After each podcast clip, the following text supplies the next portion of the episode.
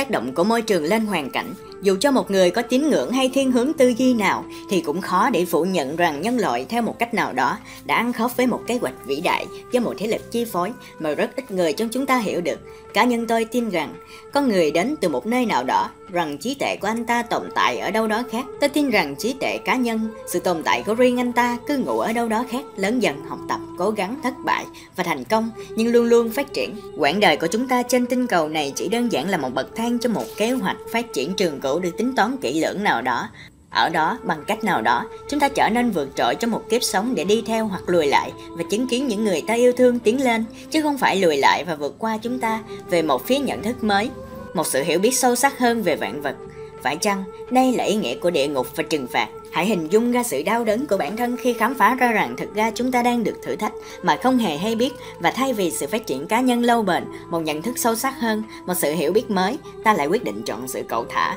biến nhát, nhỏ nhen và mơ hồ. Và với những người chúng ta thật lòng yêu thương trên trái đất này, những người đã lựa chọn những lợi ích lâu dài hơn cho phòng thí nghiệm trái đất này, sự tiến bộ của họ diễn ra ngay trước mắt chúng ta và chúng ta bị bỏ lại phía sau, không cách nào theo kịp. Sự trừng phạt vĩnh cửu của chúng ta là nhận thức được về tình yêu đáng trân quý, về những người mà chúng ta yêu thương bước lên trước trong tiến trình vĩnh cửu của họ. Thì chúng ta không thể nói, tiếp xúc, hôn, thể hiện cảm xúc, nhưng lúc nào cũng nhận thức được sự tồn tại của họ dù họ không hề biết đến sự tồn tại của chúng ta. Theo những gì tôi đã đọc, suy ngẫm và nghiên cứu về hành vi và số phận của con người, tôi ngày một tin tưởng sâu sắc rằng số phận của chúng ta là trưởng thành, thành công, thịnh vượng và tìm kiếm hạnh phúc. Khi chúng ta còn sống trên đời, ở một đất nước ngập tràn cơ hội, việc tìm được trong đời người sự giác ngộ về điều tốt đẹp nhất trong những điều đang tồn tại, bao gồm cả sự thịnh vượng cá nhân, là điều nằm trong tầm tay trái ngược với giáo điều của một số tôn giáo, giàu có không phải là quỷ dữ, nghèo đói mới là ác quỷ. Vì nghèo đói trừ một số ngoại lệ cực đoan đè nén cá nhân,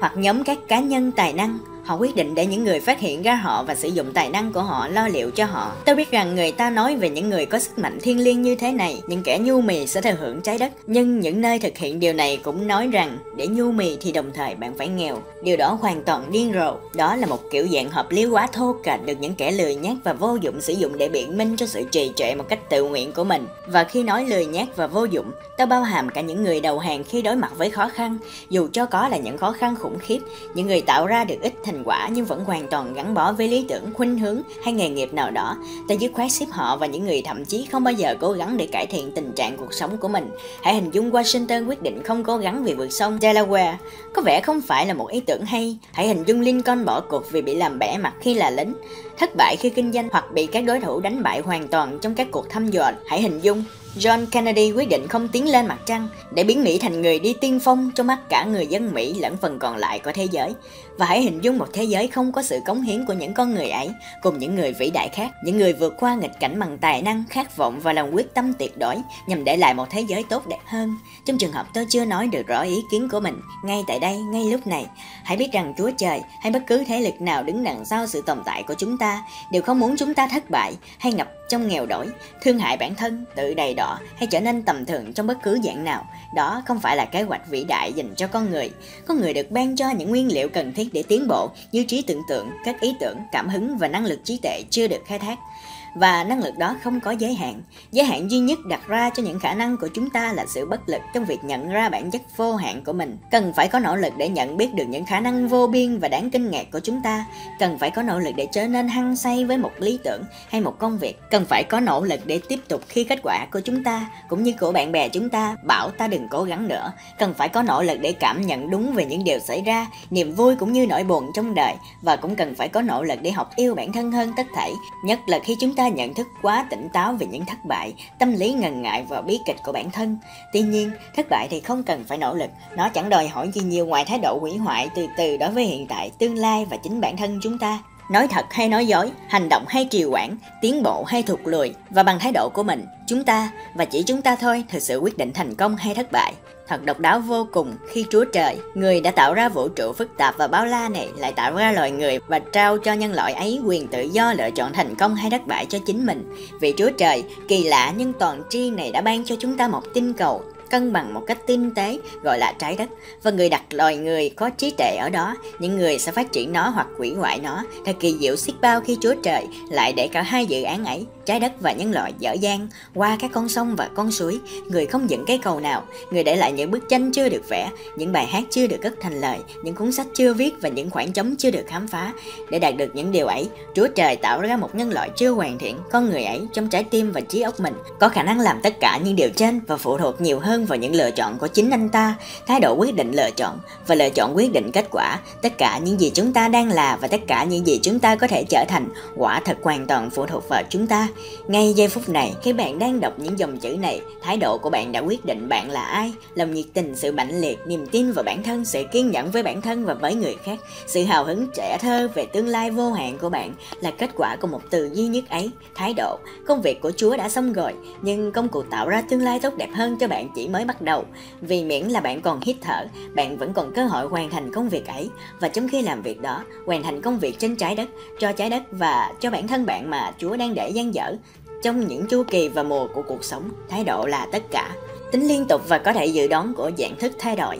Thị triều dâng lên rồi rút xuống, mặt trời mọc tỏ sáng rồi lặn, mang bóng tối tới, hạn hán tàn hoại những cánh đồng nông trang trên thế giới, theo sau đó là mưa đến ngập lụt. Ngày hôm đó ta tắm mình trong cái nóng hun người của nắng tháng 8, rồi chẳng mấy chốc ta lại ủ mình kín mít để tránh cơn gió lạnh thấu xương của cơn bão giữa mùa đông. Sự thịnh vượng mang tới cơ hội hào phóng cùng phần thưởng. Nhưng sẽ thu hồi lại vào lúc nào đó trong tương lai khi tình hình kinh doanh xa sút nụ cười nhường chỗ cho nước mắt, niềm vui nhường chỗ cho nỗi buồn, niềm hân hoan nhường chỗ cho những bi kịch, bạn bè thân thiết biến thành kẻ thù, sau súng đạn và đổ máu của chiến tranh là sự bình lặng của một nền hòa bình tạm thời. Với mỗi người sống trên tinh cầu xanh trắng đang xoay tròn gọi là trái đất này, theo thời gian, sự tự tin bị thay thế bởi sự ngờ vực, kiên nhẫn bị căng thẳng thế chỗ, buồn nản thế chỗ cho kỳ vọng và vỡ mộng thay cho thành tựu. Khi bánh xe cuộc đời tiếp tục vòng quay bất tận của mình, tất cả những cảm xúc của con người xuất hiện biến mất rồi xuất hiện trở lại Chúng ta kinh ngạc ngồi hàng ghế khán giả, chứng kiến một thế hệ sống trong chuẩn mực đạo đức biến thành một thế hệ vô đạo đức,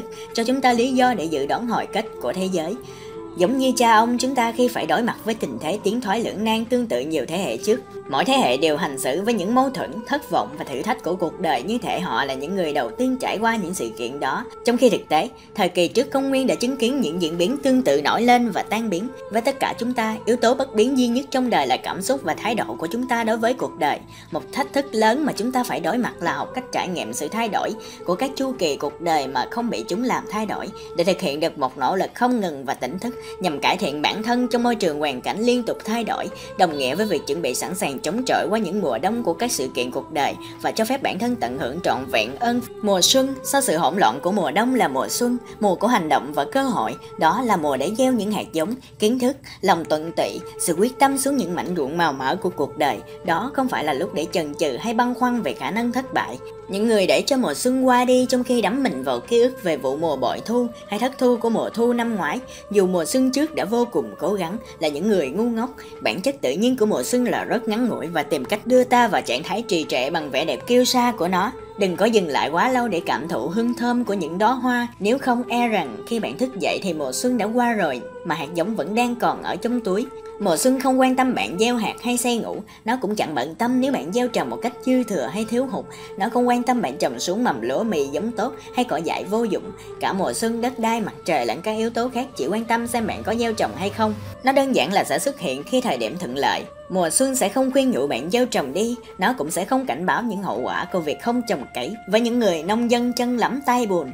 Mùa xuân hoàn toàn vô cảm, với người chồng, người cha, người vợ, người mẹ và người làm kinh doanh, mùa xuân đến như dạng cơ hội đăng ký vào một lớp học hoặc có một cuộc chuyện trò với ai đó vào đúng lúc để có can đảm thay đổi công việc hoặc nơi ở, hay thậm chí có thể thay đổi suy nghĩ của bạn về một chuyện gì đó hay ai đó. Mùa xuân cuộc đời hiếm khi lộ diện. Đừng để cho mùa xuân đi qua trong khi bạn vẫn ngồi đời để nghiền ngẫm về sự khốc liệt của mùa đông vừa qua của cuộc đời. Với trí thông minh, sự khôn ngoan và tự do lựa chọn mà chúng ta được ban cho, khi là một con người, hãy tiến hành kỷ lực trồng trọt bất chấp sỏi đá, cỏ dại hay những chướng ngại trước mặt chúng ta. Sỏi đá, cỏ dại và những mũi gai của thế giới không thể phá hủy tất cả số hạt giống của bạn nếu bạn gieo trồng đủ rộng và đủ thông minh để tận dụng triệt để mùa xuân, hãy loại bỏ sỏi đá và cỏ dại trên đất của bạn. Những thứ đội lốt ý kiến của những người xung quanh bạn như lo lắng, hoài nghi hoặc bi quan. Chính loại phân bón làm từ lòng tin và nhiệt huyết sẽ vượt qua được những loại sâu bọ và cỏ dại tồi tệ nhất. Đừng nghe những người nói những lời lẽ khiến bạn nản lòng, những người sẽ khiến bạn cùng nghỉ ngơi với họ trong cả mùa xuân. Họ sẽ phải chịu đói khát khi mùa thu và mùa đông tới. Họ phải cầu xin từ những người nhận ra rằng mùa xuân là một cơ hội ngắn ngủi để làm việc và để việc chơi bời lại cho một mùa khác. Bản chất cốt lõi của mùa xuân là niềm tin len lỏi về những sợi chỉ nỗ lực to lớn của nhân loại. Mùa xuân là không khí trong lành của cơ hội mới. Giữa những đám mây đang tan dần của mùa đông, mùa xuân là lúc bước ra những cánh đồng trống trải, ảm đạm mà ta được trao cho, coi đó như một cơ hội mới. Khi bước vào những cánh đồng đó, ta thấy trên những cánh đồng lân cận những bông hoa của tự nhiên đang đua nở và những phép màu khác của tự nhiên mà Chúa Trời đã gieo trồng nhắc nhở chúng ta rằng tự nhiên đã hoàn thành lời hứa của mình. Phép màu của các mùa đã biểu hiện rồi, vì những lớp tuyết đã nhắc nhở chúng ta phải trú ẩn để giữ hơi ấm trong mùa đông, cũng đã che chở cho những vụ mùa mà giờ đây hiện hiện trước mắt chúng ta. Ngay bây giờ hãy tăng cường nỗ lực của bạn, đừng phàn nàn, đừng nghi ngại, đừng bi quan và đừng thương thân vì sự khốn khó trong mùa đông cuộc đời. Hoa cúc có than thở vì cái lạnh và ngọn gió không? Không, chúng không như thế, và chúng vẫn tồn tại như một lời nhắc nhở hay một sự đe dọa hay một lời hứa hẹn. Qua lo càng có ẩn nấp dưới lớp đất, sợ hãi mùa đông quay lại hay chúng có kiềm chế bản thân vì sợ hãi lũ sâu bọ và cỏ dại sẽ tới vào mùa hè không? Qua cúc hay qua lo càng ngoài tự nhiên có viện cớ, dối trá hay nấn ná không? Chúng có mặt trên đời bởi vì chúng chịu đựng hoàn cảnh, gạt sang bên những chướng ngại theo mùa như sỏi đá, đất đai khô cằn và bạn cũng phải như vậy nếu muốn cuộc đời bạn bừng nở vị Chúa Trời đã trao cho bạn sự sống, ý nghĩa và cơ hội đối với những vụ mùa của tự nhiên. Giờ đây cũng ban cho bạn ân phước giống như vậy. Bạn có định nói rằng bạn kém hơn hoa lo kèn hay hoa cúc không? Chúng có bộ óc hay tầm nhìn hay lựa chọn không? Chúng có trò chuyện với nhau để chia sẻ ý tưởng không? Mùa xuân đơn giản chỉ nói rằng tôi ở đây, mùa xuân gửi đến sự sống và hơi ấm của nó. Nó không ngừng gửi cho chúng ta những thông điệp về sự xuất hiện của mình Chim cổ đỏ sóc én bay về, những quả mọng trên đồng cho những người đã dùng hết thực phẩm dự trữ, mùa xuân trao nụ cười cho những người đáp lại sự xuất hiện của nó, và nước mắt cho những ai cứ ngồi đó hoặc chỉ nỗ lực nửa vời. Một số sẽ chỉ làm việc một chút, đủ để biện hộ cho mình về kết quả sòn sỉnh khi mùa thu tới. Một số người sẽ câu cá hoặc vui chơi, hoặc ngủ, hoặc nằm ườn giữa đám hoa dại, quên đi là nhắn nhủ rằng niềm tin không có hành động là niềm tin chết.